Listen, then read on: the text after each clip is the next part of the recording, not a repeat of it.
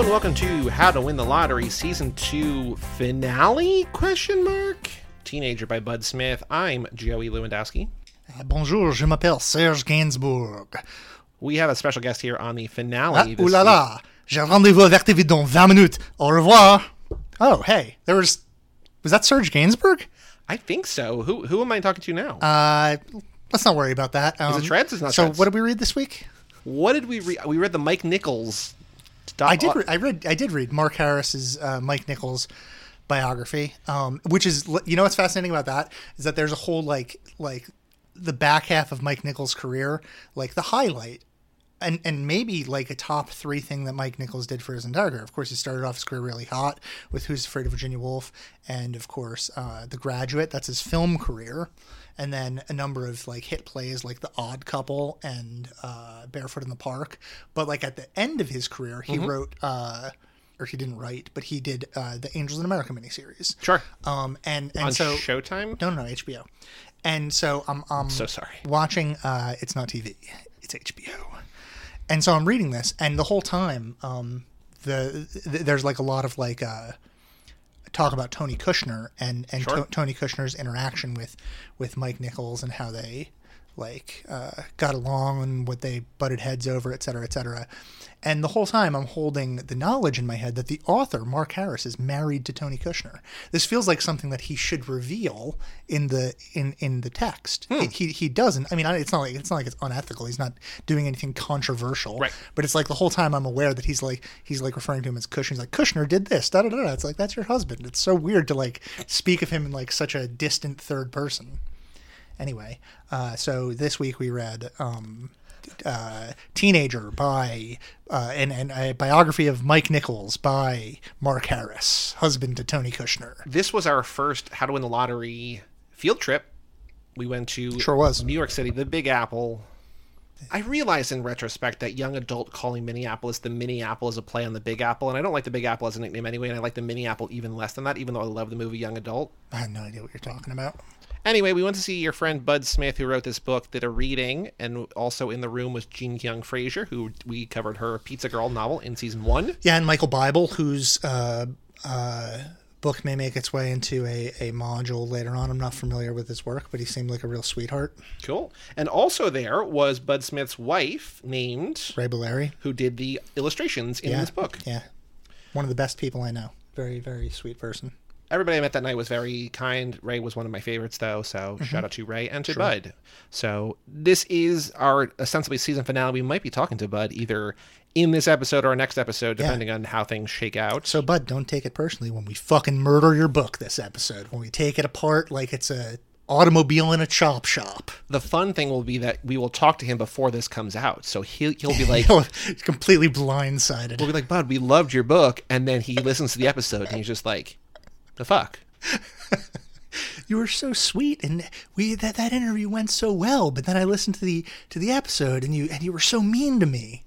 When we were in the, I don't want to call it a lobby, but when we were in the like party room of this reading, I was like, sure, there's a lot of Elvis songs. Like, I don't know, this, this is an Elvis song. I'm like, yeah, but there's a lot of Elvis songs. Oh yeah, and I didn't. Yeah, I didn't Elvis that thematically. thematically so clearly, that was by design, either yeah. Bud's or the press or whoever. And I had my eyes closed, and I was trying to listen to the reading, and a security guard came up to me and shook me and told me that, she said, you can't sleep here. Yeah. So, uh, Bob, I was almost called, uh, you're also not Bob. So, Shreds, what is, or Serge Gainsbourg, what do I call you? Serge Gainsbourg is not here. You don't have to call me anything. Just. So, what is Teenager about? Teenager is a uh, novel about... To, it, it's like uh, very much within the template of the Lovers on uh, Lovers on a Run template. Like it's it's fits into a very specific genre of uh, both book and, and film. There were so many times reading this this novel that I was like, oh, I want to watch this movie. Oh, I want to watch that movie. I want to like out True Romance, Natural Born Killers. Sure. Your favorite Badlands. Badlands, yeah. A lot of movies and a lot well, of things. All of these things. True Romance, maybe not so much, but all of those things are sort of based on the Charles Starkweather murders, who is who's like a real guy who had, uh, I don't know how old he was, but he had like a seven, sixteen, seventeen-year-old girlfriend, and he, I think, murdered her parents, and then they went on the oh. run. They went on the run across the country, and like on the way across the country, he like murdered gas station attendants and cops and things like that, anyone that got in their way, and he was like, you know, essentially like a road or a murder road trip that was like. I almost said cool, but based not cool. in love. Yeah. Well, cool. I think cool is like a really interesting reaction to it, because something that this book does is there's a lot of push and pull of like cool versus like maybe not. There's like, the, you know, every time you really start identifying with the characters, there's something that happens where you're like, right, maybe I shouldn't be identifying with these characters who are in some ways quite bad. Well, I think that what this book does and keeps within the scope of everything is that it seems to be about how the system fails you and about how you have no belief that you're able to do anything of value in that situation, because the main two characters, Cody, Cody Green, and Tella Carticelli, a k a. Teal Cartwheel, uh, both suffered tremendous difficulties growing up, and they're both like seventeen, eighteen-ish, right? Uh, I think they're both under eighteen, yeah. And, you know, they're in love, and she had his abortion. Like, they, she got pregnant, and their parents are like, you're going to Rome, you're getting, you're fixing this, and we're going to Rome, and whatever. And he breaks out of juvie, murders her parents, and they hit the run. Once again, another character starting from New Jersey. Yeah, there's an interesting thing, I think, that happens. Like, you're talking about systems failing them, including, mm-hmm. including like, the system of the nuclear family and the system of foster care, right? One of yep. the One of the... systems in America where it's just like, hey, everybody's trying their best, but it's just not, it's like decrepit and not working. Right. And, and like the horror stories that come out of that are just immense. Um, and you have this like Freudian, almost Freudian thing where, um, you know, tor- towards the end of the novel, Teal says something along the lines of like, you're the first person who ever fought for me. And it's like, and that's like the thing that really, right. essentially sold her. It might it might be during their wedding vows that she says that. Like, it's the thing that essentially sold her on him as like a this like romantic ideal, this sort of cowboyish Wild West figure.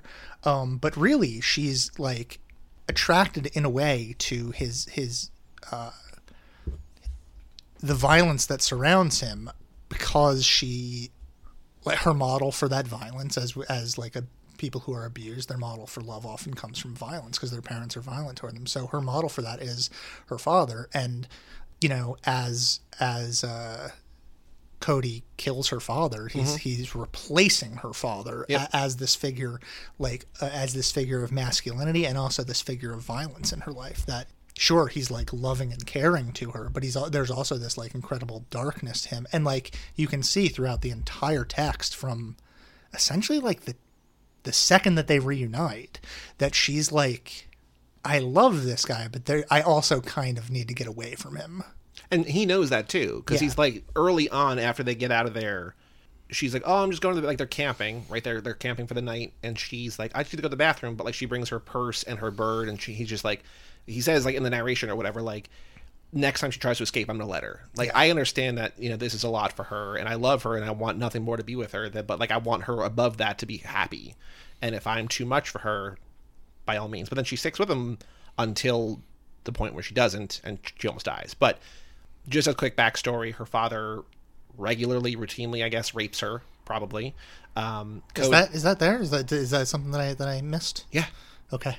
Because that, that that got by me, but I mean, there's a line: buttons unbuttoned, hooks loosened, zippers clicked open, tooth by tooth. His attention and her appreciation, and his appreciation at her attention. He lived in her for four pumps, and he lost his virginity, and she said she lost her virginity to him too, which was only partly a lie. Okay, that, yeah, oh, yeah, all right. There's all right. also that's references. Not, that, there's that, also references like that's why Cody hates Neil so much, because he's like, I would have killed him long. Like, you know, right. every time yeah, Neil yeah, goes yeah, out, yeah. Dad goes in and, and rapes Teal. Okay, I wasn't I, I, I wasn't interpreting it as quite that dark, but I under, I understand that that's a that I think that's a valid reason. Because I think that's what sort of like there, there's such shocking violence early on, like chapter two, basically. Right. Well, I, what I love is that it starts with chapter zero and it ends with chapter last, which I'm just like, that's a cool touch. But like in chapter two, he like doesn't break into her her house because he has a key somehow, um, and gets in there. He and stole then, it from underneath the, yeah. the rock, and murders both of her parents. And you're like, oh, like this is just like a weird kind of love story. But then you're like, oh no, uh, he was a monster, and she like stood by and let it happen. As you do, as you do. And Teal was like, well, why'd you kill my mom? And he says, because she loved him as much as I love you. And she's like, oh, I get it. Okay, yeah, that's interesting, because I didn't, uh, I I, ha- I hadn't read it as being quite as dark as all that. I, I, like, I felt that there were you know, there's obviously subtext that, that it's it's not a it's not a great place to live. Mm-hmm. But I, did, I didn't I, I hadn't uh, read as much into that line. Because the other thing that I'm as, as you did, I'm not as clear on, but I think is that his fa- that Cody's foster mother Rhonda had a boyfriend Dale Dale. Sure. Who like pulled him out of a treehouse or something, and he fell and hit his head. And that's why he had the metal plate in there. Is that what that what yeah. led to that? Yeah, that's why he has the the seizures as well. Seizures and hallucinations, and just like mm-hmm. basically a lifetime of debilitating injuries, like mental and physical ailments. Yeah, he has um, what I, I think I think is temporal lobe epilepsy, which is uh, like Dostoevsky had temporal lobe epilepsy, and I think Saint Paul had temporal lobe epilepsy supposedly, and which is uh, often characterized by like hyper religiosity that happens before seizures, um, like seizures enter you into like a higher spiritual plane where you can. You know. He says he feels blissful when he's about to have a seizure. Yeah, even though he's overtly not religious in this right. book. Even though I love the scene with him and the priest. Sure, yeah. I think great. It's great. But I think what also, the the way that he describes the like the visions, right? Like the hallucinations. Mm-hmm. We were talking about this before we started. It's like, this is so cinematic. Like, it just, like, you can just see it almost verbatim, like, on screen. Yeah. And it's just, it like... It's easy to picture. You can yeah. see it on your mind screen very, very, very easily. And there's it's cra- there's crazy stuff like when, you know, when Neil is riding on the motorcycle and she's like, oh, no, he was sitting, like he's engulfed in flames or wherever. And just, you know, I was picturing the, it's not the same exact thing, but the motorcycle guy in Raising Arizona.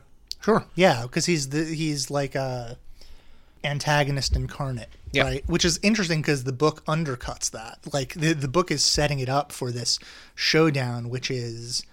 Uh, a climactic showdown, like a, I think I think like a lesser book would have ended on the the showdown in the grocery store, in the grocery store, because it's like that's the the the, the conflict that we're expecting, the the meeting between these two people who love uh, Tella, and and like one of them has to win. And then when one of them wins, the other person dies. But th- that's not the case in this one. No. And, like, if, if it were on screen, it would probably be over in, like, under a minute, probably. Yeah. Like, he, it, he rolls he rolls up, and Cody shoots at him, and then he hits him once in the helmet, and he's not, like, dead, because he starts shooting back at Cody. Cody smashes a flower pot over his head, and they, that's it. Yeah, yeah, yeah, yeah, yeah, yeah, yeah. Right. So, it's simple, but I like. I think that's I think that's important, because I think, and I think they even reference at the end here, I think she's talking about maybe that, like, you know it's not going to be a happy ending.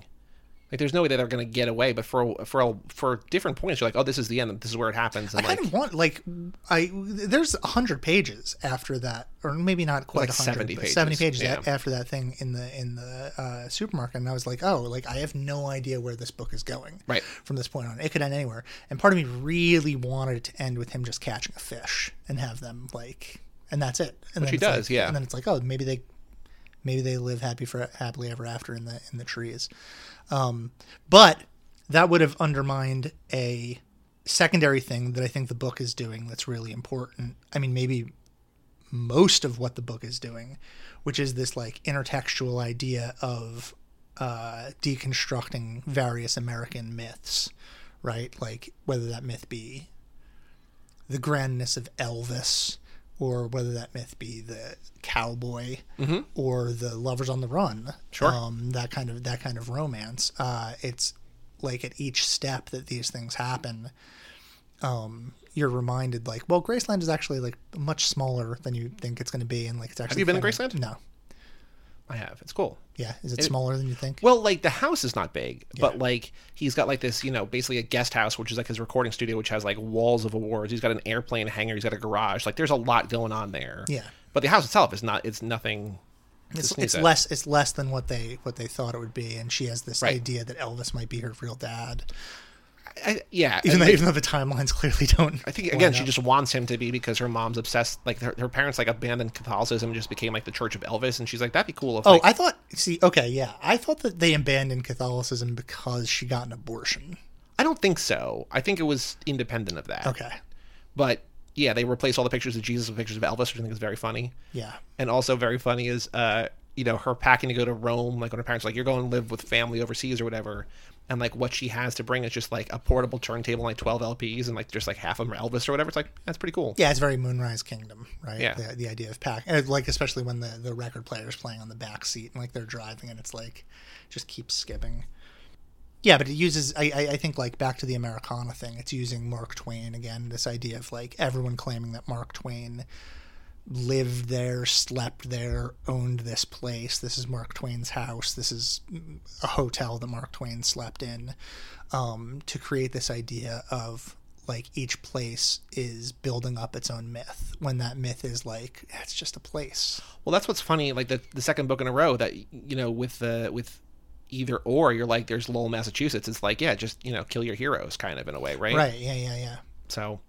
Yeah. Um, and then he, you know, this is all like, when, when I talk about the intertextuality of it, there's like, when he, when, when Cody is a kid, he's like kind of obsessed with Don Quixote. And then Ned Carson talks about America, uh, the Kafka Ned, novel. Ned Carson is the uh, ranch owner that they go to on, in Montana, the alpaca farm. The, the cuck. Ned Carson. Yeah, man. Um, that was a weird twist. Yeah. But the like in in America, um, you know, Kafka had never been to America. So his interpretation of America is insane. It's just like he has cities next to farmlands. It's all completely like like viewing it through this lens, which is like essentially how uh, Americans all view America, right? Like an interesting thing is that Americans like... especially when we're idealizing it. We we think of it as like the land of the free, land of blah, blah, land of blah, blah, blah. But it's really like the land of like labor exploitation. Sure. And, and uh, uh, you know. And the rich get richer. Yeah. And, and jocks beating up kids in high school and calling people mean names and stuff like that. Yeah. That like that's the one thing that like basically most of almost all of this novel is linear from start to finish, from them starting in New Jersey, him breaking out of juvie, picking her up, killing the parents, going west, ending in Oregon, I think, sort of zigzagging across mm. the country. But there's a flashback of when they met, and he just, like, sees this beautiful girl in the bleachers, and she's, like, knitting a sweater or something for the high school quarterback, who apparently sucks, and yeah. he doesn't know who she is. Like, the quarterback doesn't know who she is, and he just calls her, like, that R word or whatever. It's, like, this weird, sad... I didn't really know what to make of that scene, really. Again, I think it's, like, she is looking... for love in people that don't give her love, don't want to give her love.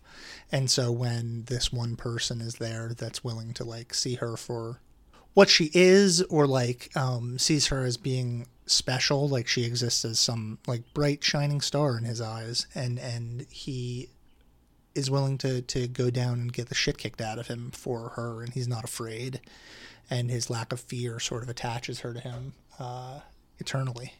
And it feels like he sees, I think there's, I think what's nice about the, the love between them is that it's so innocent in like cool and like dumb ways, where he just like sees her as like, that's the girl for me. And like, that's, it's the end of that. Yeah. There's the part where he says, you're it for me. And she says, you're it for me. And he says, it and it. That's, both of them were it. Yeah. And it is capitalized, which is beautiful. And then there's a thing, he told her those kids were just mad because they didn't shine, had no adventures in front of them, were going nowhere. They hated her because she shone and they never would. Yeah, I think something that Bud does really, really well is he presents the world as one of possibility. Yeah. Right? The characters, like, don't, because they're not tied down to a typical narrative, like, like they, they don't see, like, the the... the high school, college, nine to five narrative as for them. They don't see other narratives as for them either. And that opens up the realm of possibility to them to literally anything. They can go and, and do whatever they want. And they do go and do whatever they want. It just so happens that the things that they want to do are mythologies that they've listened to. And, and those also end up disappointing them. So the only thing that ultimately they can have faith in is themselves. And each other. Yeah. Yeah. Yeah, because the, the the big thing is like I think they want to get to they they want to like live in a Western, right? They want to live on a, he wants to he wants to live especially on a cattle ranch, right? This is like what I was saying earlier about how like you know you love these characters, but every handful of pages there's a thing where you're like he's actually very very bad for her. Yeah. He's not he's he's not like. He is kind of a selfish person. He wants to. He wants what he wants. He's like disregarding the trauma that he's caused her, and he's dis- like because he believes that what he's doing for her is the right thing in killing her parents, and he believes that, you know, he's taken her away from all that, but he also feels entitled to to becoming a cowboy and stuff like that without much regard for what she wants to do in this circumstance. Right. He's like, I don't want you to work. I don't want you to have to work. And she's like, well, I'm, I'm like good at this though. I want to do this thing. And he's like, no, nah, it's not for us though. And then when she does want to stay at the ranch, he's like, I want to fucking leave. Yeah. And then like, you know, they, he ends up being okay with staying, but then she kills Bill Gold. She stumbles into one of the darker parts of the book where yeah. it gets really frightening for a bit, where you think she's going to be assaulted. Right, because, like you said before, Ned Carson, the cuck, uh, he's married to, like, Becky, who's, like, a, I don't know if she's, like, an official preacher or just, like, a preacher yeah. for the, the the farm. or the F- Famous cuck, Ned Carson. Famous cuck, Ned Carson. And there's this guy, Santa, who's, like, just like, seemingly the only ranch hand. He does all the work. He's, like, does the work of four guys or twelve guys or whatever he says. Yeah. And they're just, like, basically they turn a corner and that's just, like, Santa and Becky are having sex just in front of everybody. And everybody else is watching. You're like, oh. Huh, and like Ned's like clapping along and Bill's watching and Bill's like, hey, Tella, Tella, you, you like that? And she's like, I don't know. Yeah, like, leave me alone, man. Um, but Bill Bill is another example of the myth that that's broken down because, you know, when Cody sees him, Cody thinks of him like, now this is, a, I found my mentor. This is a real cowboy because he has like a great mustache. He's the only like, note I have is he's somewhere between twenty-five and forty-five with a killer mustache. Yeah, and he's like a very large person. He's living essentially the dream as a cowboy, but then when Cody learns more about him, he like he realizes he's like a fraud. Yeah, he looks or he's a it, fraud to Cody at he, least. He looks at his wallet and his name instead of Bill Gold, it's like Wallace Gould. Yeah, and he's actually from Rhode Island, and he went to UMass and majored in mathematics. And when they take uh, when they're going on a cattle drive, which like Cody really really wants to do, Tella reveals to him that it's like it's not a real cattle drive, it's like a cattle drive for like Hollywood types that want to live the ranch life for a moment and, so, and then go back to their like happy existence. So like everything that he idealizes about about the Old West, about cowboys, about these people that he meets, like piece by piece it gets picked apart because the the like American mythology is uh, like a lie over yeah. and over again. It's it's just a lie. And I think Bud does he probably represents like the most realistic, like insane, frustrating farm, just like an alpaca farm with two dudes with Uzis just guarding. Just like this is not like a, probably that's probably very realistic, or it exists somewhere, but it's just like that's not the farm I want to be on. Yeah, it's not fun, right? Yeah, yeah. I guess alpaca farming probably is a very profitable industry, though. People love alpacas, man. I guess so. Their their hair, right? I think so. Yeah. But they after the after she kills Bill, they free the horses, set the place on fire, and just get out of there.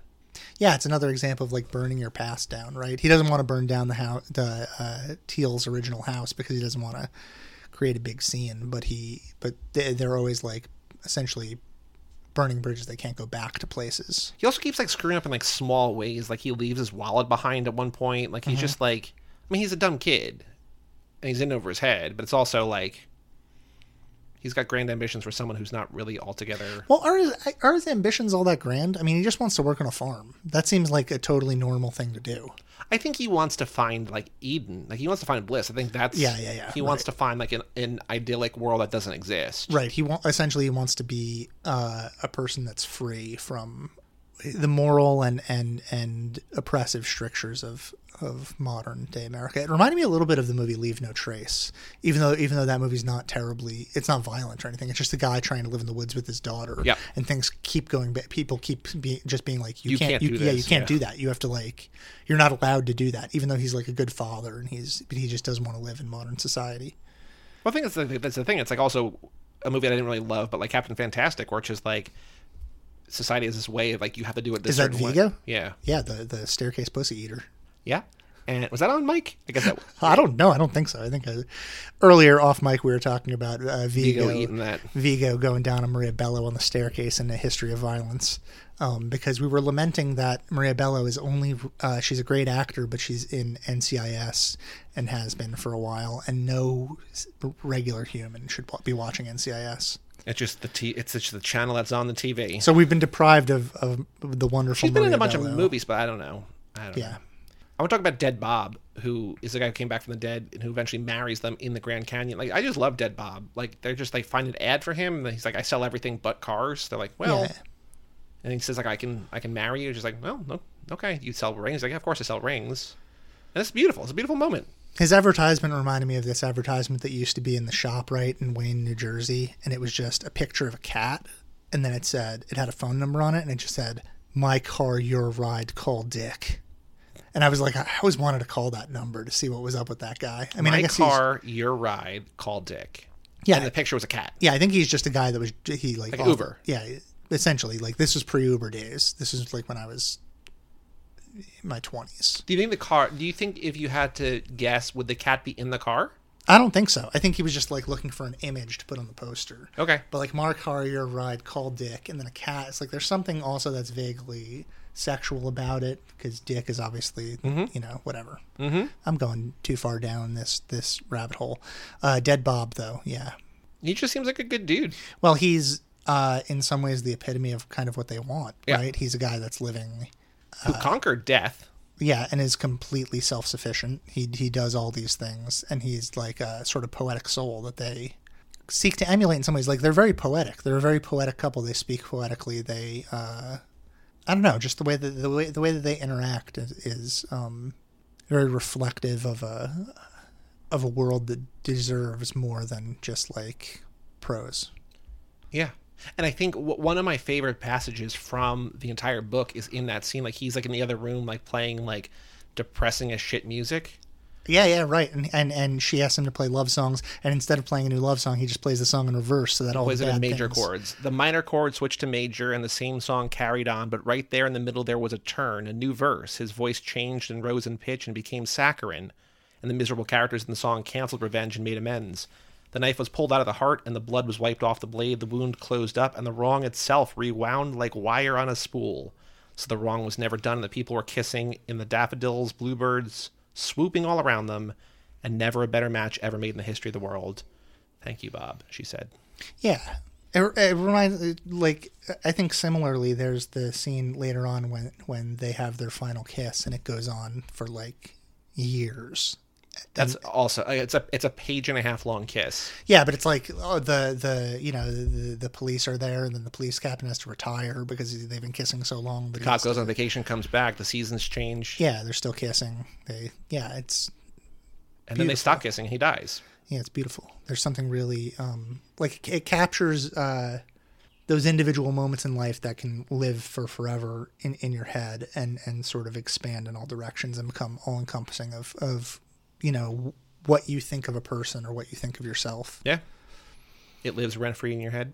I wouldn't I wouldn't say that, because that's the cliche thing that people on the internet say, but yeah, sure. There's also like a through line through, I know, so I said it. There's a through line throughout the novel where I think because she had been forced to have an abortion, like this all, this novel also spans like months. Like obviously they're... Well, it's, it's interesting because I don't know that it, I mean, it, I guess it spans months, but like... At least... a month or two. Yeah, there's a part where they're where they they are like thinking that they've been doing it for years, and then they're like, it's been two weeks. Yeah, which is like in, in reality, they so so in in the book they get out of trouble a handful of times through various clever ways or ways that seem magical, um, but for the most part, when things like this happen in the real world, it's like two or three days at the most before like the police catch these people, and because it's like increasingly hard to get away with stuff like this in America. I think that there's something I was I was not struggling, but I was trying to think of how realistic it was. Yeah, but like they're they're largely going to small places, small towns. Right. Like the gas station attendant recognizes them. He's like, "You're all over the news," but like he thinks it's cool. He also thinks that Teal's hot. He's just like, "Oh, she's better looking." Well, there there was like there was a guy. Uh, twenty years ago, fifteen years ago, that like escaped into, he like broke out of prison or something, and he escaped into Appalachia, right? And the police went into Appalachia, and all the people there were like, haven't seen him, like, because they were like so like like the communities that he escaped into in into those mountains were so anti-cop that they were just like covering for this guy who for who they didn't know, and yeah. and, and he like got away specifically because they were just like, no, yeah, fuck the system, we don't we, we don't need to support like that stuff. We're this is outlaw country. Like, you can go through the mountains, safe passage, whatever. because I think that's also another thing that the that Bud does, which is very funny and very, you know, he's a novel pretty staunchly anti-cop, because we see drunk cops, we see junkie cops, we see dumb cops, yeah, we see like yeah. military industrial cops that like don't know how to use their toys. Yeah, I would. I think it's uh, broad strokes. It's really an anti-authority novel. Sure. Right, because it's like Cody does, because Cody specifically doesn't want to live in a world where he's being governed.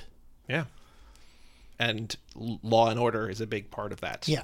But there's a through line throughout the novel, I think, because she was forced to have an abortion before the novel began, that she wants to get pregnant again. And every time she gets her period, every time like that pregnancy test comes up negative, she's like devastated. It's also like, you're seventeen. Like, let's...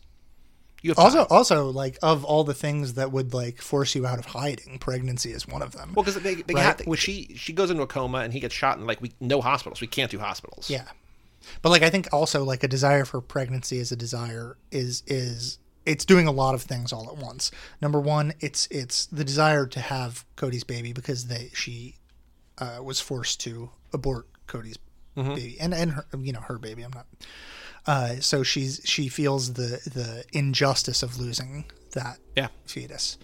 Um, number two, she's aware that this is going to come to an end at some point. And when it does, I think she wants a lineage to to bring with her from Cody. She knows, she she wants Cody to live on because she's fairly certain, because of Cody's attitude and because of the way things go, that there is there might be a happy ending, not a happy ending, but there might be an ending where she lives. There's not an ending where Cody lives. Right. And number three, I think that it, it is kind of a way of her trying to peacefully end their being on the run, which she tries to do kind of a couple times, but I think she knows that having a baby will make them settle down will make them settle down and maybe make them come in and and you know, because because she's not afraid of going to jail, she's she's afraid of losing him. Yeah, she's afraid of Cody dying. I think there is also something, and I don't know if this is actually a theme throughout or not, but what you were saying reminded me that at one point she's like, I really wish that you and Neil could get along.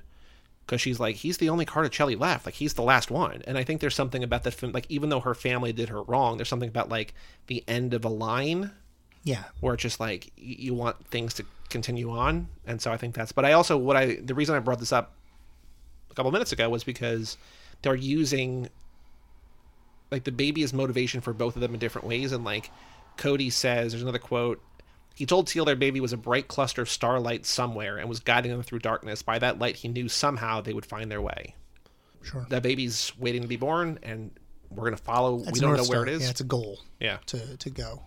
Isn't it the North Star where like they're they're out in Montana and like, where's the star? And she's like, no, it's not here. Yeah, she they can't they see Venus, but they can't find the North Star. The North Star's always there, but I guess it's also metaphorical. Yeah, not if it's cloudy or whatever. You can. Well, it, no, it, but it, I mean, can like, be hid behind things. If you can see stars, you can see the North Star. So.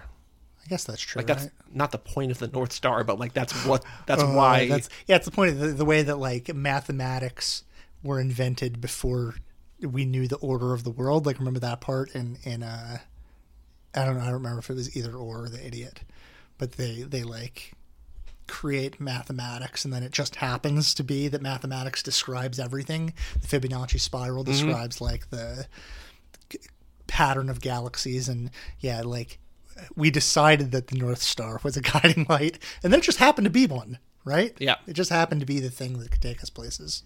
Well, I think I don't know if I don't I don't know what the order of that was. I think it was probably like, oh, that star is always here. That's the way we can always well, know. Um, I mean, celestial navigation is how all navigation was at yep. one point, right? It's how maps were made. It's how we figured out how to go across the sea. So like that uh, uh, uh, astronomy is like one of the oldest sciences because it's like how we figure out how to get to places, right? And I think it's also how the pyramids were built, right? They because the pyramids are, are well, they were built with slavery, but yeah, sure, okay, fuck yourself. Let's let's let's move on. You fucking undermining fuck.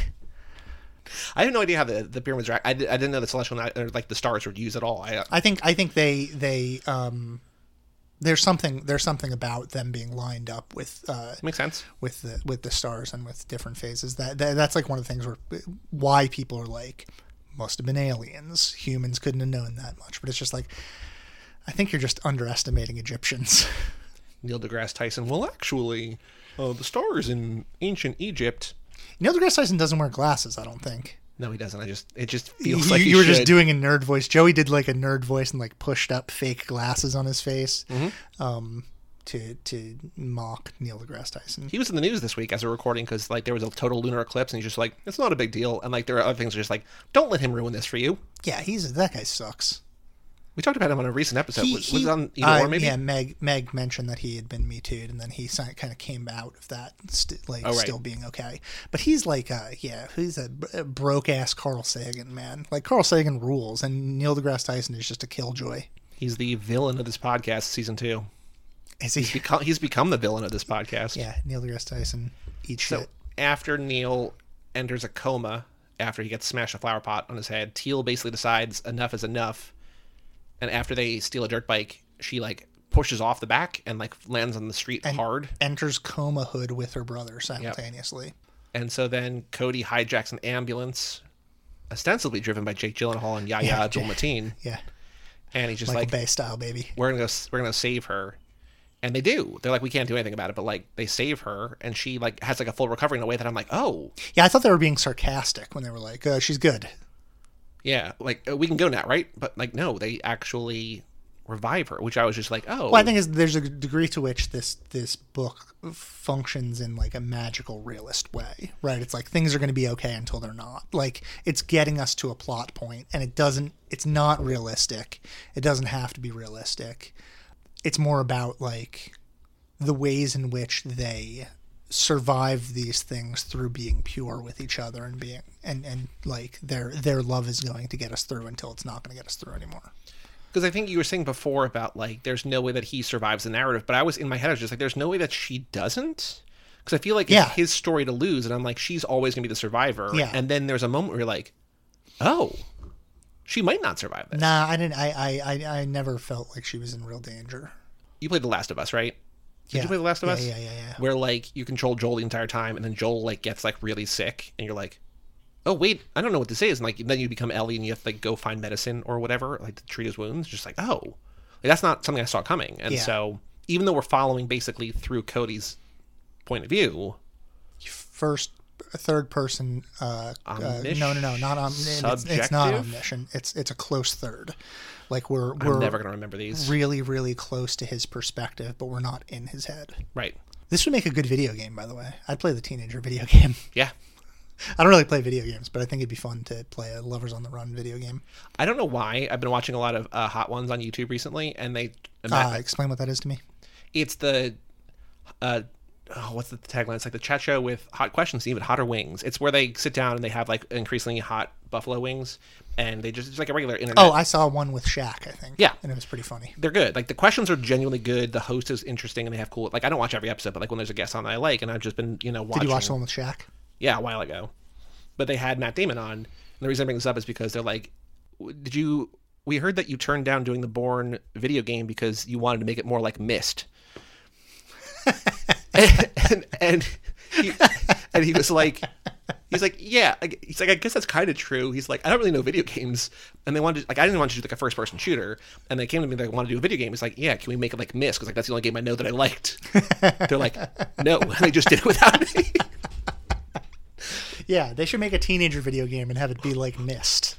It's so funny. Just like, I don't know. Like, I, I, yeah, we, I, I like Myst. Can we make it? No, we're not going to do Myst. Myst is barely a video game, right? It's like it's one of those things where you just like click on a hallway. The point and click. And yeah, you like, you're on an island. You have yeah. to figure it as a puzzle. There's a new game that came out like five years ago called The Witness, which is basically like a, a not a good version of Myst, but like a modern version of Myst. But it's just so funny. It's just like, yeah, the one game I know that I like. Yeah, Myst. Like, no. So yeah, just teenager the video game, but it's Myst. Because because Matt Damon was like twenty when Myst was popular. Yeah. That was yeah. I Myst was like from when I was a little kid. You can probably see like him and Ben Affleck like slaving over the Good Will Hunting script, playing Myst. Yeah, or like conceiving a Myst. How come there hasn't been a Myst movie? That feels real weird. It feels like there would have been a Myst movie in like nineteen ninety-seven or something. I mean, Lost is basically Myst. It's not. Is really, it? No, it's not. Not. Spoilers for Lost. They all go to heaven. It's like that's the end. We're about to watch Lost. You want me to tell you the end no, of no, Lost? No, no, no. No, don't. I think that that's the end, though. Don't tell me. We've this. established on the podcast that me and Shreds, close call there, and our friend Real are rewatching The X-Files, and we're going to follow up The X-Files pretty closely with Lost, because Bob Schretz said he'll, he'll never Serge. watch Lost, but he'll watch Lost this way. Yeah. And I'm very excited because I really I love Lost. It's one of my favorite shows. And, you know, here he is like, so this is how it ends, right? I think that, I mean, I think basically... It also, I will say that it genuinely does not matter, because I think the reason I like the show is because the characters. Yeah. Oh, oh, I thought it didn't matter because it starts sucking by season three, and then... No, I think three is the genuinely considered the last good season. Yeah. And then there's the writer's strike, and they're like, we need to figure out how we're going to land this ship. All right, let's get back on track. Damon Lindelof, make a T V show out of Teenager. And Myst. And Myst. Just... It's a vision board with the cover Com- of this combine, book. Combine both of them. And Myst. Yeah, I'll play a video game for Teenager. I'd rather I'd rather see a movie. I also was saying to you, I started picturing Jessica Barden from The End of the Fucking World. Yeah. Because that's also kind of this, like a sort of a violent young couple in love on the run thing on Netflix. Soundtrack by Graham Coxon. I, I would love it if this got made into a movie, just because like that would mean that Bud would get paid. Like, yeah. Like really paid. And that's yeah. like... That's how you make money with books, is get that shit made into a movie. And I think it's a really cinematic book, so I think it could I think it could be made. Again, it's one of those things where you'd have to get new people, unknowns, because they're they're too young. But like I yeah, it's easy to picture like a Caitlin Dever as, as Teal. Deaver, not Raphael Devers. Who cares? The end is kinda like The Overstory. Did you get Overstory yeah, vibes? For sure. I did. No, I didn't. But like, I know what you mean. So Richard Powers, Richard Powers, right? Yeah. Wrote this book called The Overstory, which is incredible. And Bob had me read it. That's one of the best books ever written. Yeah, it's it's it's amazing. But there's this one part where like these like activists live in the trees to, to prevent the tree from getting cut down. Yeah. And they're not doing this; they're like doing it to hide. But they like set up this encampment like way up a sequoia, and just like these cops and like this like thirty foot long, two million dollar, two billion dollar, whatever vehicle roll up. And they're just like, what is what? It, and they just think that they're just like idiots. They don't they don't know that it's Cody and Teal. Here's an, like an interesting backstory that I don't I don't think that I'm giving away too much. But uh, so my relationship with Bud is that I oh. helped to edit, helped to edit. I you, my my role was pretty minimal. Um, but our friend, our mutual friend Mark Brunetti, who who was the uh, editor uh, and primary engine behind a thing called the Idiom Magazine and a press called Piscataway House Press, asked me if I would, uh, you know, read an early draft of Bud's first novel, Tollbooth.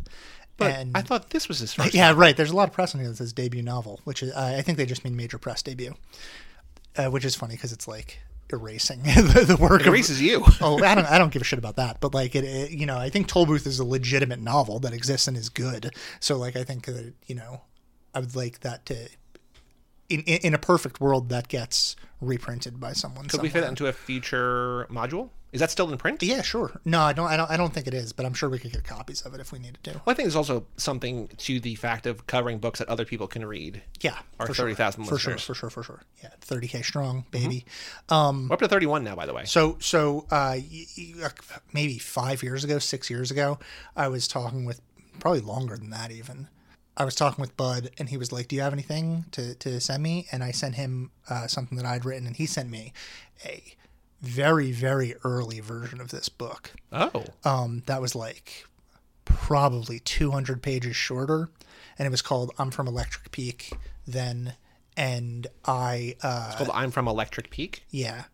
And I read it, and I gave him a bunch of notes on it. And I don't... I, like this This book is so different from, from that book. And I will say this is a... Uh, a much better book than, than that book, because it, I knowing knowing Bud, he probably edited it four hundred times, and really, like, I know that he works really hard on that stuff. So I, I think he, you know, yeah, I do want to say that like I love this book. Like, this is one of my favorite books this season, which I'm also glad doesn't really fit in the campus module. But there's the one scene at the school, so it counts. Oh, I had a whole I had a whole bit about that, which I was going to say it was like like that was very very corny. I was going to say like they their campus is the American pastures, or like they're going to they're attending the school of life or something like that. Try to like, school of hard knocks. Yeah, trying to like fit it into uh fit it into our module. Well, um, just like, you know, the high school slumber, not to derail you again, but the high school slumber party podcast on the network where Brian's like, oh, there's one scene in the school, it counts, or just like, yeah, they're teenagers, it counts. It's just like, yeah, yeah, anything you can fit it in. It's yeah, fine. So it, it, it makes sense.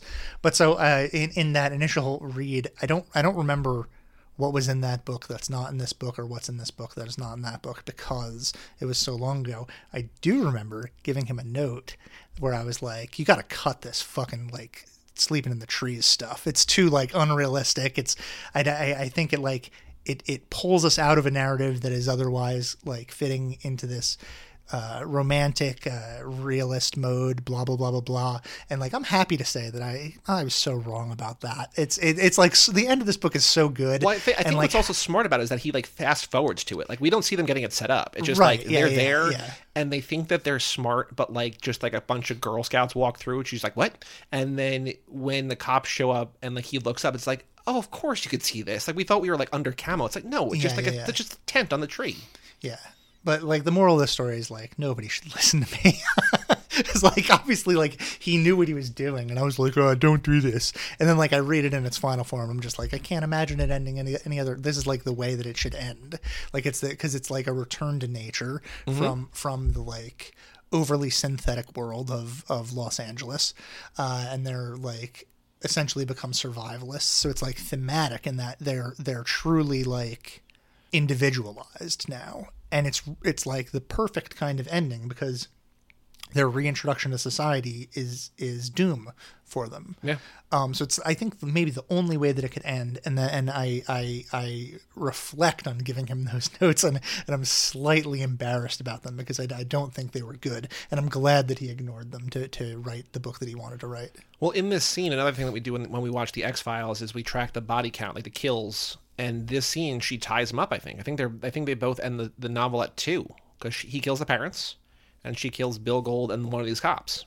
Yeah. Um, Does anybody else get killed? Well, the co- the cop dies. One of the cops dies from falling into the trap with the spiked bandana. Yeah, but that's like, you know, which is something that is that is set up earlier by how when they visit the zoo and they talk about how they catch tigers. Yeah. Yeah, two to two. Um, her kills are are kills of, quote unquote, necessity, I guess. Defense, kind of. yeah. Yeah, his kills are more cold-blooded murder. Yeah, yeah, yeah. But I think that's also why she's able to spend a year in a minimum security mental health facility and then get freed, because it's like... Yeah, it's like the instructions, right? Gurian did it. Tell, wait, tell them that Gurian did it. Tell them Gurian did it. Right. And he's like, you know, at the end, he's just like, I have a hostage in here. Don't do anything, or, you know, whatever. So they set it up so that she can... get off, which is what happens, spoiler, spoiler alerts, I guess, uh, with Sissy Spacek and Badlands. Um, I think it's probably what happened to Stark Weather's uh, girlfriend. Like, I think over and over again, that's the that's like...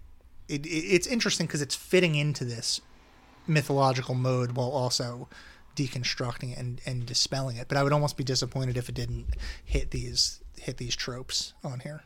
Anything else to say about the book, or you want to read Meg's let's, email? Let's go to the to the egg. Egg's reaction to teenager. This email is coming in under the wire, so please excuse any errors you find. Although I do like typos all over the place. The back of the the pull quote from Bill Callahan on the back. There's a typo on page fourteen. Other than that, this book is perfect. I, oh, I want to say I don't know. I didn't. I didn't. I didn't ask Bud about that. I assume that's Bill Callahan from Smog. Which, if if that's the case, God bless. That's fucking awesome. Is there a typo on page fourteen? Uh, I don't know. Probably not. We'll have to ask Bud about it. Egg says, I really liked Teenager for how violent it was. It was a fun read and entertaining ride. I also do want to say, after we read, like, Blake's novel was light and fun, but then we did Real Life, The Instructions, The Idiot, and Either Or. And even though they weren't all heavy or difficult or dense, they were, each of them was one of those things. And I feel like this is just, like, fun. Like, this is a blast. Yeah. I, yeah. If, if we didn't, if we didn't say it enough, it is a fun novel. Yeah. I also, like, you can, you can, if you're a quick reader, you could probably read this in, like, an afternoon. Yeah, that's, that's too fast for me, but yeah. It's like three hundred eighty pages. I probably read it in, like, five hours, maybe? I think, I think it took me three days. I don't know how long. Like, I, I mean, I read it Sunday, Monday, Tuesday, right? So, whatever. Whatever. Anyway, Egg says, for how violent it was, it was a fun read and an entertaining ride. I liked that it more or less ended on a happy note. Because, oh, they also, Neil gets her out of the facility and they go to Rome to, like, basically the way the novel begins is how the novel's going to end. Sort of. Even though it's everything's different. Because Neil's out of the coma now, too. Yeah. Because Tella's life wasn't ruined by the events of the novel. Yes, Cody died, but he said over and over again how he would have preferred to kill himself instead of going to jail. Also, and I'm not sure if this was on purpose or not, but I feel it's worth bringing up, I feel it's significant that Cody did not end up killing himself. The Carticellis are Catholic, were Catholic, and some circles of Catholicism say that if you kill yourself, you go to hell. I mean, he also committed the mortal sin of killing other people, but who's to say? There's also the thing early on that, like, there's that note that he gets from his mom. Remember the note Cody gets? Cody gets the note from his uh, from his own mom, who left him in the fire department. She thing. wrote five sentences. Yeah. Number one, I wish you luck. Number two, I'm ready to die. Which, Jesus Christ. Number three, your father was a bull rider traveling the rodeo. I didn't know his name. Number four, we spent only one night together and I was treated like a bull, which also, Jesus Christ. And then yeah. number five, goodbye. If there is a heaven, I'll see you there, which is like sort of Egg's point. You know, he murders people, but...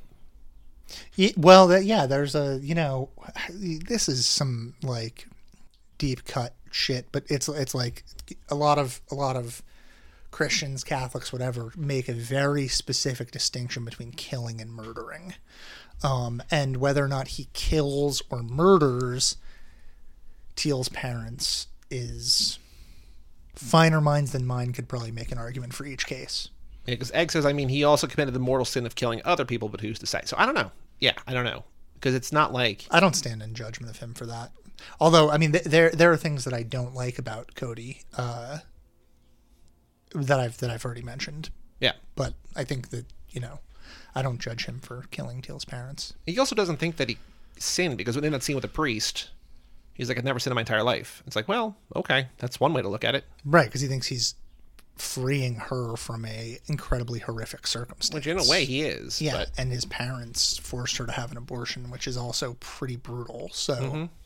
But he's like, he says he says to the priest, like, I'm either gonna become, I'm either going to become a priest or kill myself. He's like, any other options? Some things I found interesting or liked include the fact that Tella ended up going to Rome in the end, just like she was initially going to, but it felt so much better because it felt like she was part of the decision-making process. And I also sure. do love the last line of the book about how she took her last American breath of air. Mm-hmm. Well, yeah, I think that I think that fits in with like American mythology, right? Not, yeah. not not to beat that dead horse, but it's like she's done with the like the facade of Americanness. That dead horse named Azrael. Yeah, oh, poor Azrael. The fact that at times Cody mirrored the behavior of Tella's parents, like when he was planning on burning the letter Teal wrote to Neil, it was just like when Tella's parents did not give her the letters that Cody wrote to her. Right, yeah, good catch. The fact that over and over you get reminded that Tella and Cody are just kids, like when Cody is teaching her how to shoot and he says that's how they do it in the movies. Mm-hmm, mm-hmm, mm-hmm. All in all, I like this novel and feel that it was worth worth reading. Cool. If you want to email in lottery at cageclub.me, we'll read on the next episode. Oh, I can do Matt's uh, bit here because Matt told us what he thinks of this. Uh, what he Did thinks he? of this cover? Yeah, he said he he he loved it and that it looks like a Joni Mitchell album cover. Cool. Yeah. When did he do that? Way way back, months ago. Oh, before I because I took a picture, I put it on Twitter, but I don't know if he's even on Twitter anymore. Yeah, before we before we. Like, right when the, the cover art was released, I, I sent a picture to Matt and said, hey, what do you think of this? And he said, looks great. Are you calling him? No, let me see if I can find it in the Book of Wall. Leve. Cover of my friend Bud's new book. Cool. Joni Mitchell vibes. There you go. You said, yeah, it's kind of a Badlands story. Teenagers go on the run. Or that's what it was like five All years right, don't ago. Don't read the whole fucking thing. It's not, we, we, we don't, you're just going to rehash the conversation that you and I just had, but me explaining what the novel is to, to, to you guys in text message form. What are you doing? Sorry to yell at you right now. I feel like you're violating my privacy by reading text messages, though. He hasn't put his phone down yet. He's going to keep going. Talking about you getting a job at a bookstore. Okay. I don't remember that, but. I lost all context because I yelled at one. I'm sorry. Reading. I'm sorry that I yelled at you. Were you picturing anybody while reading this in terms of casting? I know it's I know it has to be unknowns. Uh, you know, n- not not really. Um, I was more picturing like, I don't know. I was I, I was I was putting it in the context of American of American film, and I could see, I could see the entire thing really easily. Whether it be the Coens with with uh, Raising Arizona, Raising Arizona, and various other. Uh, No Country for Old Men to a certain extent. Um, but like there's a slapstick comedy to this that's kind of Looney Tunes-ish as well. Like there's, for example, when they steal the cop car, like that's that's like Thunderbolt and Lightfoot. That's something that would ha- would have happened in Thunderbolt yeah. and Lightfoot. Um, when they have the kid psychic, Like, that's something that would be in, like, a Joe Dante. I'm glad you brought up the kids. The kids' second case is amazing. Yeah, that's something that would be in, like, a Joe Dante movie. Like, I feel like I, tonally this book is, is straddling a lot of different different things, from, like, really, like, broad slapstick comedy to, like, uh, like high romance to uh, a more brutal um, Natural Born Killers type. Because then he said, I don't know if it was what he said to us or to the room or someone said in introducing it, but they're like, what if Natural Born Killers, but... you know, like romance, like a romance. Yeah. Even though that's like, it's it's fueled by love, but it's like, you know. Right. We're on Twitter at Lottery Pod, patreon.com slash Lottery Pod, lottery at cageclub.me, and just please keep reading Bud Smith's novels. Uh, today, today's crime is, um, yeah, there are so many crimes in the book that, like, what what's the best crime in the book? I think I said earlier earlier on this podcast that the coolest crime that you could commit is stealing a cop car. That's just about the coolest thing that you could do. Have you seen the movie Cop Car? Yeah. From the guy that did the Spider-Man movies, right? I think so. Yeah, that's absurd. So stealing a cop car is today's crime? Yeah, once again, stealing a cop car is today's crime. Young dreams of love, young dreams of love. Young dreams.